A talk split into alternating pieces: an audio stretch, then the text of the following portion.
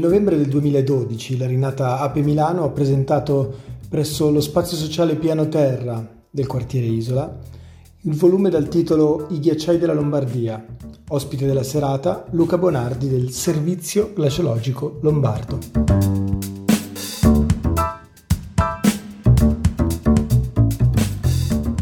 Questo libro che ci dà un quadro, ci racconta lo stato dei ghiacciai nella nostra regione, poi Luca ci spiegherà anche perché è così importante capire come stanno i ghiacciai non solo in Lombardia.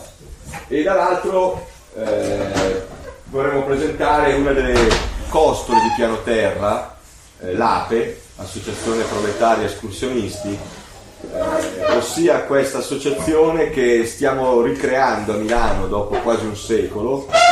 e che nelle nostre intenzioni vuole diventare eh, un ambito dove vivere la montagna in città e quindi eh, occuparsi di montagna, dei temi che la riguardano e essendo tutti attivisti, militanti anche su tematiche che poi riguardano i territori, è chiaro che il nostro vedere la montagna è un'ottica un po' differente da come la vede normalmente il CAI. E quindi con questa serata ci sembrava giusto eh, legare due argomenti proprio perché, come tra poco scopriremo, eh, se i ghiacciai stanno male, eh, i problemi sono per tutti e preoccuparsi quindi delle condizioni del nostro territorio, anche di quello montano, eh, diventa fondamentale anche per chi come noi poi in realtà abita a Milano e in montagna ci va da, da amante della montagna, da arrampicatore, da alpinista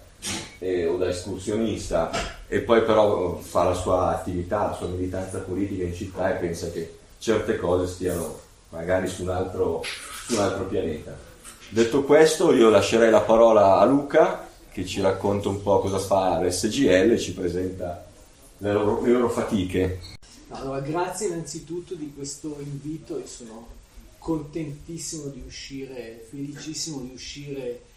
agli assettici ambiti istituzionali dell'università e quindi, quindi grazie di questo, di questo invito. Eh, il, la presentazione che vi sottopongo è sostanzialmente una sorta di sintesi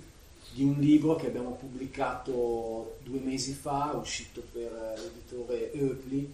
che sostanzialmente fa il punto, per quello lì, sostanzialmente fa il punto dello stato del glacialismo lombardo, la nostra associazione si occupa principalmente di Lombardia, per l'appunto, e in realtà va un po' più in là, cerca di dare un'idea del valore, del significato dei ghiacciai lombardi. Come diceva Luca, in realtà i ghiacciai in generale l'ambiente montano, l'ambiente alpino, secondo me è uno specchio anche molto fedele, è un indicatore molto fedele di un certo modello di sviluppo. Eh, apparentemente, così nell'immaginario collettivo, un ghiacciaio, la montagna sono quanto di più naturale possa esistere. Lo studio di questi ambienti è uno studio di tipo ambientale, naturalistico, e invece secondo me ha una grossa, soprattutto oggi, componente sociale. Penso che lo studio dei ghiacciai oggi sia più che mai uno studio prima di tutto sociale e quindi in qualche misura, ben più che in qualche misura anche politico, prima ancora che, che ambientale, anche se poi le tecniche ovviamente, eh, i metodi di, di, studio derivano chiaramente dalle, dalle scienze naturali.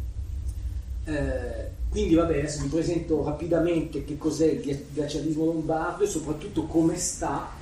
il suo stato di salute, che è quantomeno precario. Eh, eh, come la luce in questo momento. Esatto, non è, non è un problema. Che cos'è il glacialismo lombardo? Eh, 203 ghiacciai, già un numero in, sé, in senso assoluto abbastanza significativo, importante, eh, erano 304 vent'anni fa, però il numero non è, non è un dato estremamente significativo. Paradossalmente ci sono delle regioni del mondo dove il numero di ghiacciai aumenta ma non per questo i ghiacciai stanno bene, nel senso che aumenta il numero perché si frantumano i ghiacciai, da uno ne vengono fuori due, tre, quattro. Eh, 203 ghiacciai spalmati su 9.000 ettari di superficie, cioè 90 km quadrati. Eh, erano 117 km quadrati vent'anni fa, e quindi vabbè, presto che ho fatto il calcolo. Buona parte, ah guarda che è tornato, è tornato tutto, buona parte, poi ci sono appunto, poi abbiamo 209 forme glaciali minori che in larga misura sono semplicemente ex ghiacciai, ghiacciai estinti eh, che manteniamo controllati nella speranza del tutto illusoria che possano un giorno riformarsi. Però, vabbè, magari a livello di semplice annata qualche cosa ci dicono anche, anche questi ghiacciai. questi siti, in realtà non ghiacciai. Buona parte del glacialismo lombardo eh, è composto di piccolissimi ghiacciai, piccolissimi e sempre più piccoli. Complessivamente il 94% dei 200 eh, ghiacciai ha una superficie inferiore a un chilometro quadrato. Quindi sono veramente delle piccole chiazze di ghiaccio. Eh, per intenderci, giusto per un ghiacciaio è una massa di ghiaccio eh, derivante dalla trasformazione della neve eh, e la cui presenza deve essere testimoniata per almeno un biennio e soprattutto deve essere una massa di ghiaccio derivante da, che dotata di movimento, cioè deve muoversi per effetto della forza di gravità, altrimenti siamo in presenza di qualcos'altro. Se non è derivante dalla trasformazione della neve è un lago ghiacciato, una pozzanghera, un ghiacciolo, quello che volete, ma non è un ghiacciaio. Se non si muove ha perduto lo status di ghiacciaio. Il movimento normalmente è abbastanza visibile da alcune, da alcune tracce. I, I, crepacci, le classiche crepacciature, sono un segno che il ghiaccio si sta muovendo. Eh, oggi molti ghiacciai presentano debolissime tracce di, di questo tipo, come ad esempio nelle due, nelle due testimonianze fotografiche in basso a destra, e tuttavia qualche piccolissimo segno di movimento c'è ancora. Il 94% dei ghiacciai a questa superficie i grandi ghiacciai sono pochi, sono pochissimi, però la Lombardia ha così il, probabilmente Formigoni non sapeva se non avrebbe fatto probabilmente una grande campagna mediatica ha il più grande ghiacciaio italiano che è il ghiacciaio della Damello che si estende su 16.000 ettari cioè 16 km e mezzo di chilometri quadrati tra l'altro vabbè il servizio glaciologico l'associazione di cui faccio parte ha avuto il pregio di dire dopo 100 anni che questo era il ghiacciaio più grande d'Italia, perché per 100 anni la scienza, meglio l'accademia, aveva fatto passare l'idea che fosse questo il ghiacciaio più grande, che in realtà è il secondo ghiacciaio più grande delle Alpi italiane, che è il ghiacciaio dei Forni in Valfurva, Alta Valtellina, con i suoi 11, 11 km, 11 km e mezzo di, di superficie. Sono ghiacciai molto diversi, e una delle caratteristiche del glacialismo lombardo è quello di avere appunto ghiacciai molto diversi. Quello che vedete in alto, poi era quello della prima immagine che c'era dell'Adamello, è uno dei rarissimi casi di glacialismo di tipo scandinavo in Italia, cioè praticamente è un grande altopiano che Luca ha percorso con grandi pesi sulle spalle, eh, una, un grande altopiano glacializzato da cui si dipartono delle lingue di ghiaccio che scendono in diverse valli verso sud e verso nord in realtà l'evoluzione attuale ha fatto sì che queste lingue stiano praticamente scomparendo, ne è rimasta una, la principale che abbiamo visto nella prima immagine. Il terzo ghiacciaio eh, per ordine di importanza è il ghiacciaio di Fellaria, che in realtà abbiamo sempre fino a, alla pubblicazione di questo libro considerato come due diversi, in realtà è uno solo e comprende anche una parte che va in Svizzera, che è la vedretta di Palù, e costituisce un unico in grande insieme glacializzato, abbastanza importante perché rischia di essere, anzi, secondo me con buona probabilità, a meno di miracoli, e se non vogliamo credere ai miracoli non sarà così, sarà l'ultimo pezzo di ghiaccio a scomparire dalla Lombardia perché è quello che è collocato nelle sue porzioni più elevate alle quote più alte, oltre i 3600-3750 metri. Quindi è quello climaticamente messo, messo meglio, anche se la sua dinamica è ampiamente deficitaria. Complessivamente questi tre ghiacciai da soli coprono il 41% della superficie glacializzata della Lombardia. Ora, una cosa volo, la, la, la Damello vent'anni fa quanto era? La Damello vent'anni fa era 18 km e mezzo. Eh, è uno dei ghiacciai che apparentemente ha subito, come tutti i grossi ghiacciai, una riduzione piccola in termini percentuali areali, ma in realtà ha subito un tracollo in senso di ehm, spessore, di perdita di spessore perché è, una grande superficie subpianeggiante posta con grandi parti alla stessa quota e quindi perde poco da un punto di vista della superficie, si abbassa, si abbassa ma la superficie tende a rimanere più o meno la stessa. Ora, perché studiare i ghiacciai? Ci sono tante buone ragioni, secondo me, oltre a tante buone dire, ragioni ludiche, di, di, piacere, del piacere di andare in montagna, di andare sul ghiaccio, almeno per chi ha questo piacere ma i ghiacciai lombardi hanno tante valenze, alcune tra queste, innanzitutto sono state uno straordinario laboratorio scientifico. Eh, in Lombardia sono stati misurati i primi ghiacciai misurati in Italia, cioè gli studi glaciologici hanno avuto in Italia il loro inizio in Lombardia. Nonostante i ghiacciai non raggiungessero quelle forme, quelle eh, vicinanze ai, ai centri insediativi come accade in Val d'Aosta, come accade in molte zone della Svizzera o in Francia, eh, nonostante la loro lontananza appunto dai centri abitati, hanno avuto una grande importanza nell'esplorazione glaciologica. Nel 1809 abbiamo una delle primissime, ovviamente non è esattamente la prima, ma una delle primissime descrizioni semiscientifiche a cavallo tra la scienza e la letteratura di, di, un ghiacciaio lombardo, che è probabilmente anche la prima in Italia, una serie di ghiacciai nelle Alpi Orobie, nelle Orobie, di ghiacciai che oggi sono in fase di pre-estinzione. Poi abbiamo, e questo è abbastanza importante, attorno agli anni 70, quindi nel periodo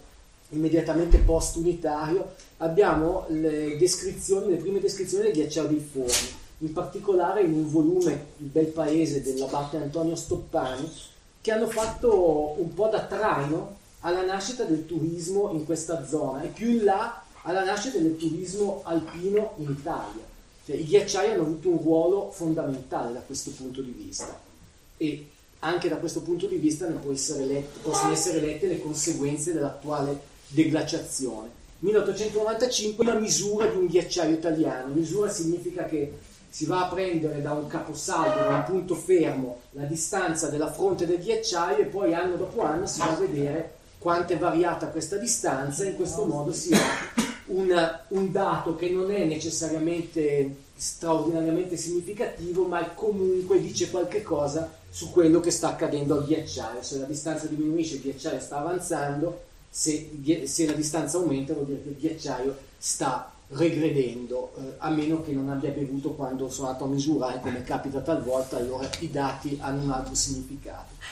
Come dicevo, il, il turismo glaciale è, è, stato importante per la nascita del turismo alpino, quindi ha una valenza economica importante. Eh, le descrizioni, quella dell'abate Stoppani che vi dicevo prima, ma ad esempio le passeggiate che non erano ovviamente una forma di prealpinismo, era una forma di preturismo di massa eh, su ghiacciai, le passeggiate sui ghiacciai dei forni erano un grande classico del turismo ovviamente aristocratico o comunque dell'alta borghesia urbana in, eh, in Italia, in particolare ovviamente in Lombardia. E eh,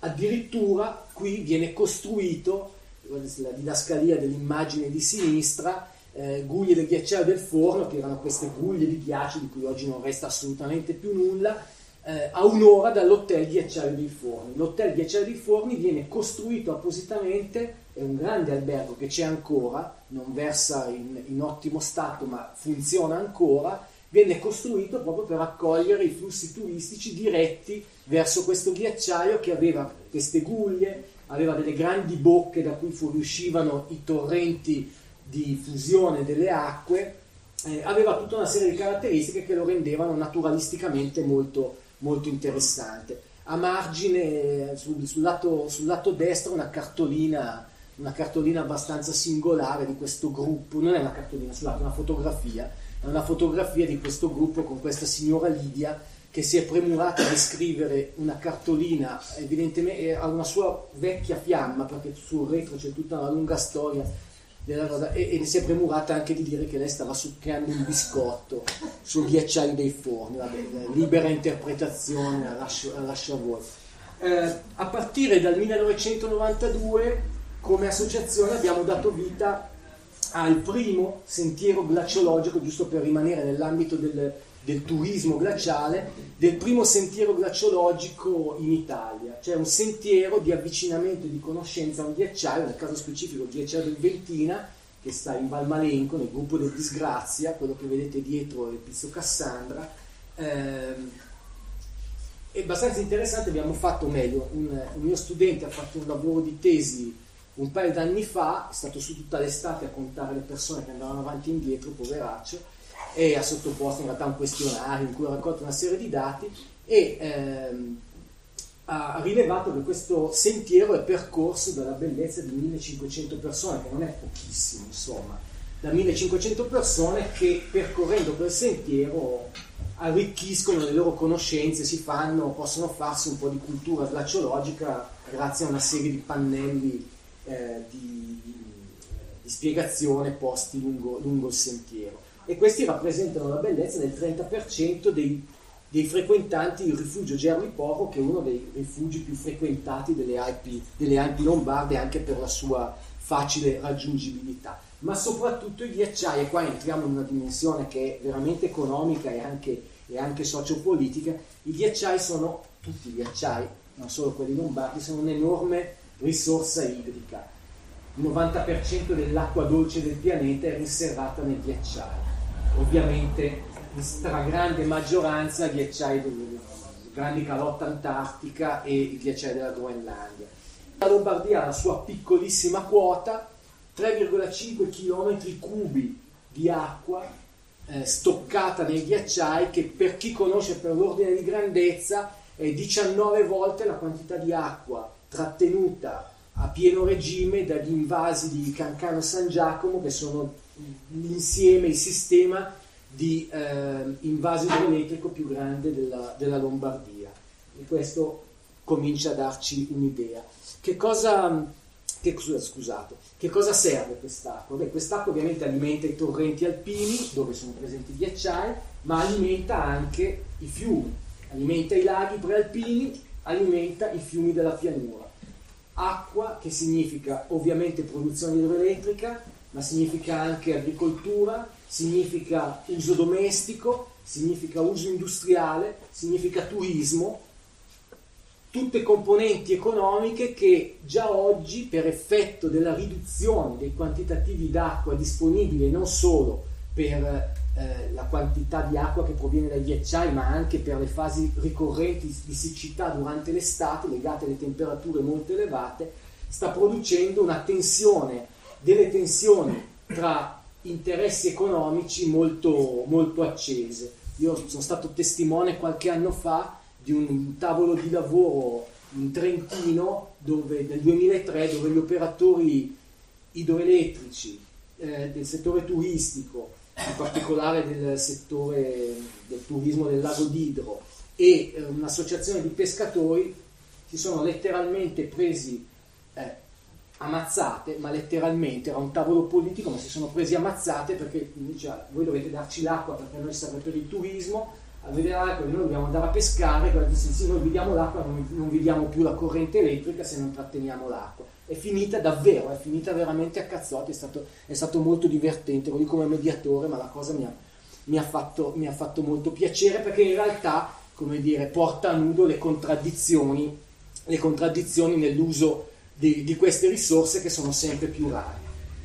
Questo è un ghiacciaio, il ghiacciaio del labio, ciò che ne resta, che utilizziamo come, come indicatore. Questo ghiacciaio ha perduto dalla metà dell'Ottocento, quando i ghiacciai della Lombardia hanno raggiunto quasi tutti la loro massima espansione storica, cioè la fine della piccola età glaciale, un periodo che è durato dalla metà del 200, inizio del 300 sino alla metà dell'Ottocento, questo ghiacciaio ha perduto il 60% della sua superficie, l'area in trasparenza identifica quella che era la sua superficie nel, a metà Ottocento e poi il regresso attuale. dato più importante forse soprattutto per, sua, eh, per, sua, per, il suo significato, a che cosa dobbiamo questa, questa tendenza, questo trend? Molto spesso si sente ah, beh, no, che nevica, nevica poco, non è, non è che faccia più caldo, è che nevica di meno, e questo qua è uno studio anche molto semplice su una stazione meteorologica che sta in Svizzera, ma stretto ridosso del confine italiano, molto significativa delle tendenze climatiche alpine nostre. Quella di sinistra è l'andamento delle temperature nel periodo estivo, dal 1860-65 a oggi, e quella di destra invece è l'andamento delle precipitazioni nella stagione di accumulo, cioè nel periodo che va da ottobre a maggio, quando i ghiacciai teoricamente dovrebbero caricarsi di neve. Come vedete sostanzialmente le precipitazioni al di là di una forte variabilità interannuale, un anno piove tanto, un anno di meno, un anno tanto di meno, la linea rossa sono praticamente stazionarie. Piove esattamente quanto pioveva 100 anni fa o 150 anni fa. Per contro non si può dire la stessa cosa delle temperature che hanno subito un trend estive che hanno subito un trend di aumento di quasi un grado. Un grado può sembrare po- poco, niente, se varia la temperatura di un grado qua dentro non ce ne accorgiamo neanche, ma i ghiacciai in generale i sistemi naturali se ne accorgono e come. Eh, un grado è un'enormità, tenete conto che vabbè, la temperatura media della Terra è di 15 gradi, quindi già stiamo parlando di un quindicesimo della temperatura media terrestre o che per passare da un'era glaciale a, a, oggi la differenza è di soli 5 gradi, quindi un grado, un grado è tantissimo. Il 20%, eh? il 20% di quello. Esattamente, esattamente il 20%. Eh, è vero che nevica di meno, ma nevica di meno perché fa più caldo, cioè la, la quantità d'acqua che cade dal cielo è sempre la stessa, solo che è sempre di più in forma liquida e sempre di meno in forma solida, semplicemente perché fa più caldo, soprattutto nei mesi estremi, gli estremi laterali diciamo, del periodo invernale, cioè ottobre, novembre, aprile, maggio, quando dovrebbe nevicare le temperature sempre più alte fanno sì che quella neve scenda sotto forma di pioggia. Il che è un doppio danno per il ghiacciaio, perché non solo non accumula neve, ma per di più la pioggia a sua volta manda in fusione eh, degli strati della neve che è già caduta. I risultati sono questi, i risultati di lungo periodo sono questi questo è il confronto ghiacciaio dei forni di cui vi ho parlato prima, 1860, quindi quasi al massimo delle sue dimensioni e dalla stessa identica posizione, non inganni il fatto che è cambiato il mondo, questo ghiacciaio oggi, cioè sostanzialmente c'è una foresta di abete rosso dove prima c'erano degli spessori di 60-70 metri di ghiaccio. È evidente quale diverso appeal, quale diversa attrattività paesaggistica e quindi turistica po- possano avere questi due ambienti, ancorché Ghiacciaio dei Forni continua ad avere la sua bella attrattività, anche se non so per quanto. Qui abbiamo scherzato un po', questa qua è un'immagine del 1940 del ghiacciaio di Cassandra nel gruppo del Disgrazia, siamo andati a rifare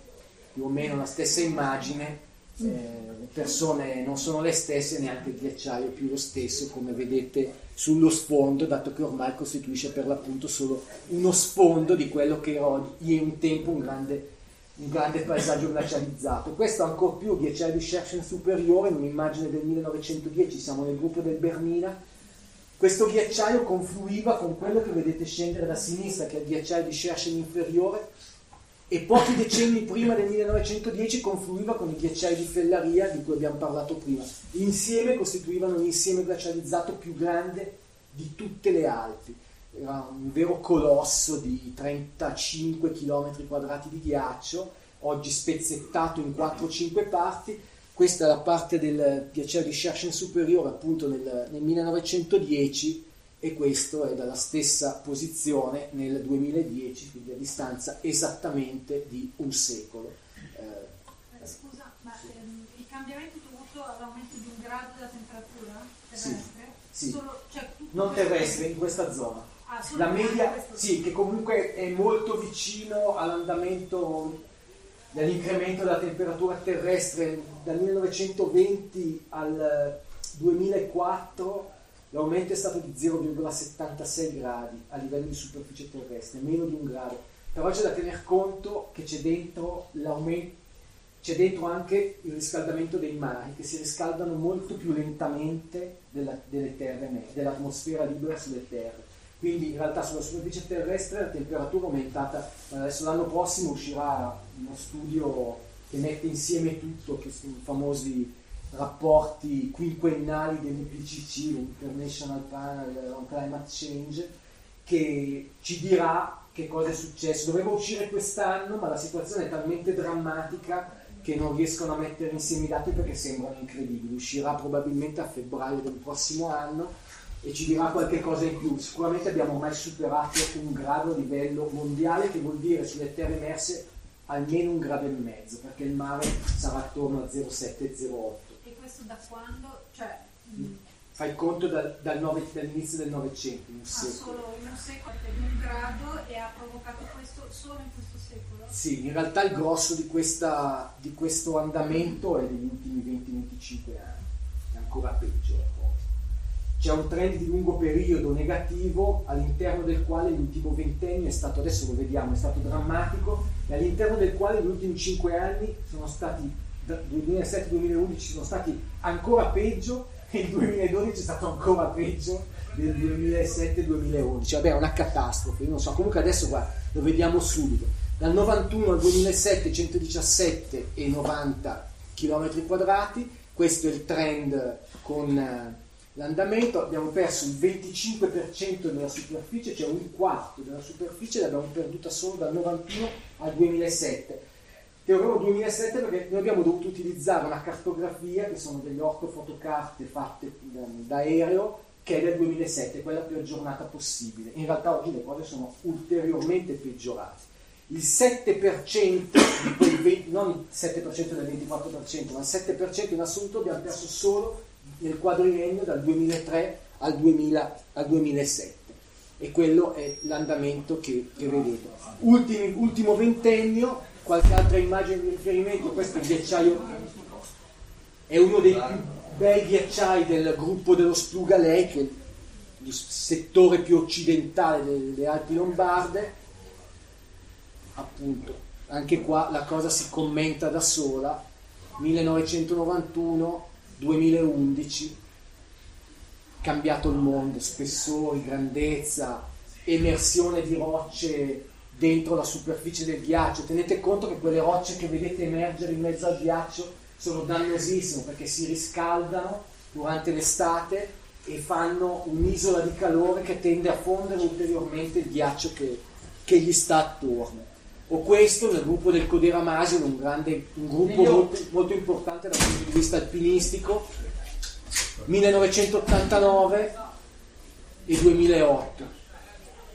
abbiamo perso il 34% della superficie. Questo per me è il più bel ghiacciaio delle Alpi Lombarde uno dei più belli delle Alpi italiane. Ghiacciaio del Disgrazia del Monte Disgrazia che è quello che vedete là dietro. Questa è la parete nord. E ha perso il 30% ma soprattutto ha perso tutta la sua grandiosa secondo me componente di bellezza, di bellezza estetica che aveva e questo che c'è di Fellaria Fellaria Palù che vi dicevo prima nel gruppo del Bernina 1990 ciao 2010 c'è un lago c'è un lago potete andare in barca su quel laghetto lì siamo andati non è un canotto non è uno scherzo cioè siamo andati davvero Puoi tornare dietro un secondo? certamente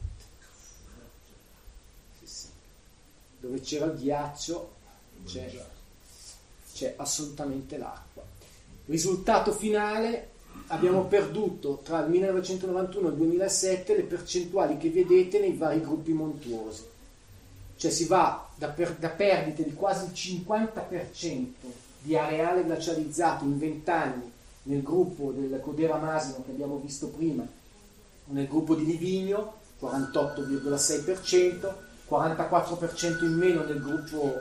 del- dello Spluga, 40%, 39% nel gruppo dell'Orobi che è quello più meridionale e percentuali solo un po' minori più a est, Orto Scevedale 23% e Adamello 13,8% per le ragioni di cui vi dicevo prima. Sono ghiacciai posti a quote elevate con caratteristiche di grandi pianori per cui perdono molto in spessore in questa fase ma relativamente poco in superficie. In realtà per questi accadrà un tracollo quando inizierà ad andare in fusione anche il margine della superficie, non solo, non solo lo spessore. Cioè, come dire, questi rischiamo di, di, arrivare al giorno in cui hanno ancora 200 ettari di superficie alta un metro e l'anno dopo non c'è più niente. Il concetto un po', un po reso un po' come paradosso potrebbe, potrebbe essere quello.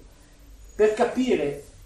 che cosa sta accadendo non solo in termini di superficie, ma in termini di perdita di spessore, che poi significa perdita di acqua, che è il dato più importante da un punto di vista eh, economico e ambientale, perché è evidente che quell'acqua va a alimentare dei sistemi ambientali a valle. Dal 2007 abbiamo sviluppato un, progetto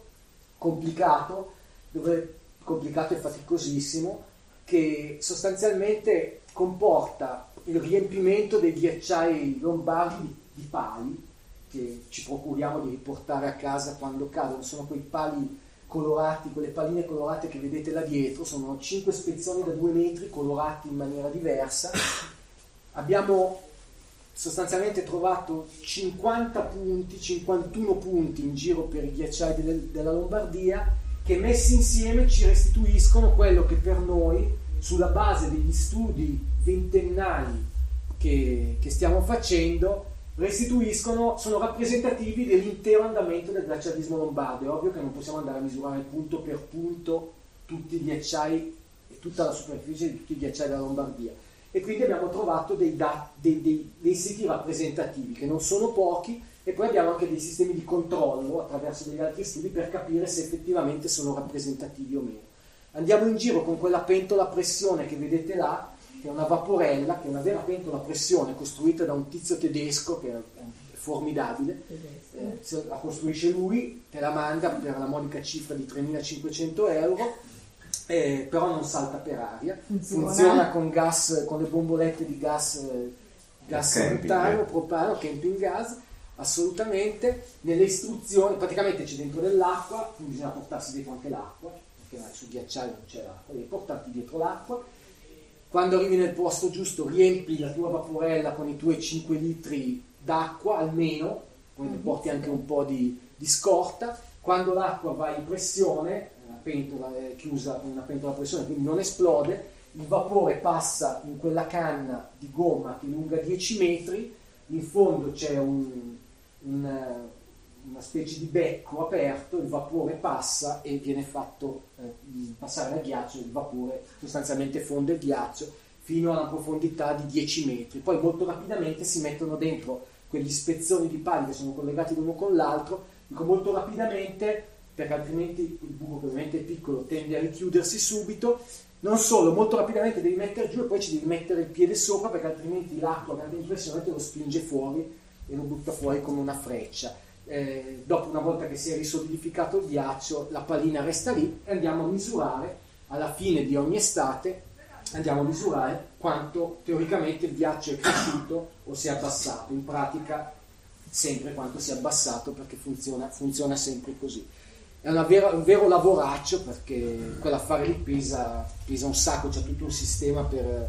per essere trasportato, ma è un vero, è un vero lavoraccio. Però questo lavoraccio ci ha permesso di fornire per la prima volta al mondo dei dati, lo dico senza, senza vanità, ma è vero, e per un gruppo di volontari, perché il nostro è un gruppo assolutamente volontaristico, eh, un dato che non è come sta andando un ghiacciaio, ma come stanno andando i ghiacciai di un'intera regione. E i risultati, che apparentemente sembrano complessi, ma vi dico molto rapidamente, sono questi. Questo qua è il cosiddetto bilancio di massa, cioè quanti ghiacciai nel loro complesso hanno acquisito o perduto, in pratica perduto, dal 2007 al 2011, suddiviso per fasce altimetriche, cioè significa che sotto i 2500 metri di quota i ghiacciai hanno perduto mediamente 14,7 metri di spessore in 5 anni. Tra i 2500 e i 2750 metri hanno perduto 19 19 metri di spessore, eccetera, eccetera, eccetera.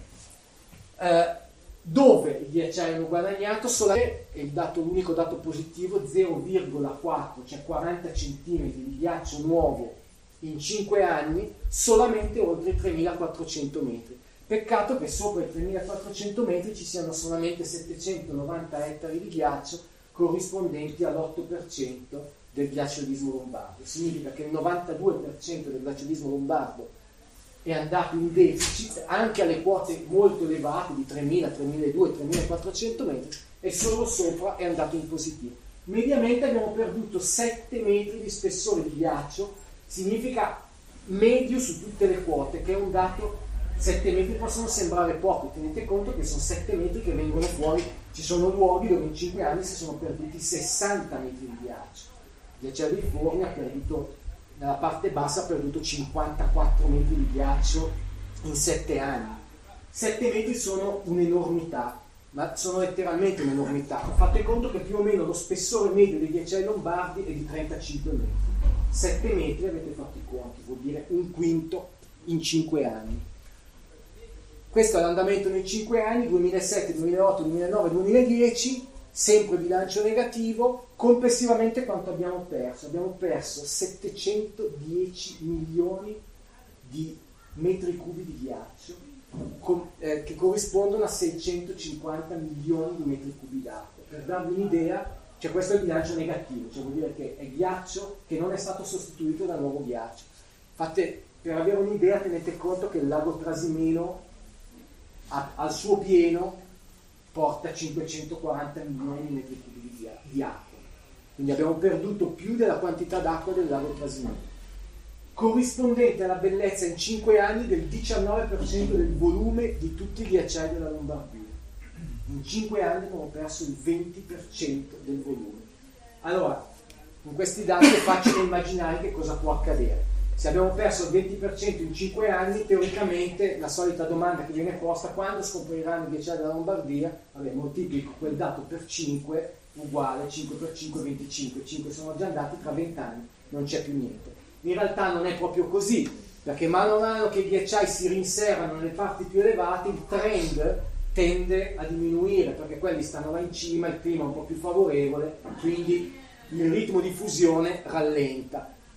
eh, è stato fatto un, un, lavoro apposito in realtà per capire sulla base di questa diversa distribuzione del, del glacialismo lombardo quando scompariranno i ghiacciai lombardi 2050-2060,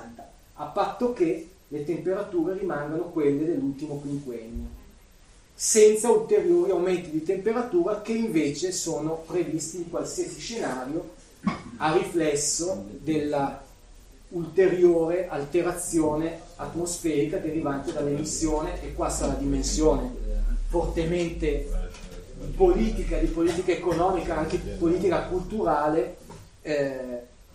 per effetto dell'emissione di gas climalteranti, cioè sostanzialmente anidride carbonica in primis e altri gas ad effetto serra, metano, CFC e altre cose, ma il grosso è CO2. Cioè, come dire, eh, questi dati, tutti gli altri che potremmo tirare fuori più di, più di dettaglio, corrispondono al modello di sviluppo che ci, che ci, siamo scelti o che qualcuno ha scelto per noi eh, in maniera abbastanza fedele, tanto che l'incremento delle temperature è strettamente connesso all'incremento della CO2 in maniera non proprio lineare perché i meccanismi di controllo del clima sono complicatissimi, ma nel medio periodo c'è una perfetta corrispondenza. Tale per cui possiamo anche ipotizzare che cosa accadrà in termini climatici fra 20, 30, 50 anni con tutti gli scenari che ci sono e alcuni sono, sono davvero apocalittici, non mi piace usare questa parola, ma forse quei cialtroni dei Maya non avevano sbagliato di troppo, nel senso che fa scherzare, eh, eh, nel senso che davvero, eh, tra l'altro è uscito uno studio proprio ieri che ribalta tutti gli scenari e prende come scenario medio quello che era considerato cinque anni fa lo scenario peggiore, con, eh, con eh, percentuali di CO2 in atmosfera, tenete conto attualmente siamo a 392 parti per milione, dato mm, a cui non siamo mai arrivati nell'ultimo milione di anni, mai, nemmeno lontanamente, anche nelle fasi più calde dell'ultimo milione di anni, ce ne sono state tante, lo scenario medio ci portava a fine secolo a 560 parti per milione, questi studi recentissimi sono usciti l'altro giorno, si parlano di 900.000 parti per milione, che vorrebbe dire quattro volte tanto i massimi mai raggiunti nell'ultimo milione di anni. Probabilmente uno scenario davvero apocalittico, non solo, non solo per i ghiacciai. Vabbè, tutto questo, in realtà molto altro ancora, c'è in questo libro, che è quello che vi faceva vedere eh, l'amico prima, eh, in realtà dentro c'è tantissima altra roba, ci sono degli studi specifici, ci sono ghiacciaio per ghiacciaio l'andamento degli ultimi vent'anni con schede descrittive, che cosa è successo, poi abbiamo messo un po' di itinerari, un po' di, di schede biografiche di personaggi particolari, questo ad esempio era un grandissimo, un personaggio che vi, eh, Luca, dovre, dovreste studiare questo. Galli Valerio. Bruno Galli Valerio, i suoi scritti sono straordinari, è uno che se n'è andato dalla Valtellina dicendo io in questo posto non ci metto più piede perché con questa gente non, non, cap, non capite nulla e in qualche modo prevedendo quello che sarebbe stato un certo modello di sviluppo. Era un personaggio straordinario che se ne andava, si è fatto tutte le cime della Valtellina da solo con il suo cane, era, era davvero un grandissimo. Ovviamente eh, oscurato dal, dal dall'alpinismo accademico ufficiale per decenni, ma è uscito un suo libro, un suo libro poco fa. E poi abbiamo messo anche degli itinerari sia di tipo escursionistico per andare a conoscere i ghiacciai, ogni settore montuoso, i dieci settori ha il suo itinerario, in qualche caso anche due, e anche degli itinerari alpinistici per vedere i ghiacciai da un punto di vista un po' diverso. Tenete conto che l'alpinismo sta risentendo in maniera clamorosa, come probabilmente sapranno molti, sapranno molti di voi, di quello che sta accadendo ai ghiacciai. Tantissime vie classiche dell'alpinismo nelle Alpi, non sono nelle Alpi, sono scomparse. Addirittura alcune sono vie chiuse, non si possono più fare, per, soprattutto nel bianco, nel rosa, nel cervino, per ragioni di sicurezza e in ogni caso hanno perduto loro, il loro grande fascino. Penso a Bianco, è un luogo mitico delle, del Bernina, delle Alpi, delle Alpi italiane, non solo, e poi non italiane, svizzere in realtà, di cui non è rimasto più niente, non c'è più niente di bianco. Vabbè, ecco, tutto questo mi piace ricordarlo, in realtà questo libro ha avuto un, un organizzatore, dei curatori, eh, ha avuto, ha avuto 30 persone che ci hanno scritto dentro, ma in realtà è il prodotto collettivo di, di un gruppo che per vent'anni, c'è anche, c'è anche Luca Trada là, sto vedendo lei, che per vent'anni è andato in giro a raccogliere i singoli dati e quindi il, il libro in qualche modo è non, non, solo dedicato, ma li abbiamo riportati tutti i nomi appositamente nel volume, è davvero il prodotto di 300 persone che sono andate in giro in questi vent'anni chi più, chi meno, chi tanto, chi poco, ma insomma ognuno ha dato quello che poteva a, a raccogliere i dati che poi sono confluiti, sono confluiti là dentro. Boh, io ho stressato abbastanza. Grazie. Grazie a voi.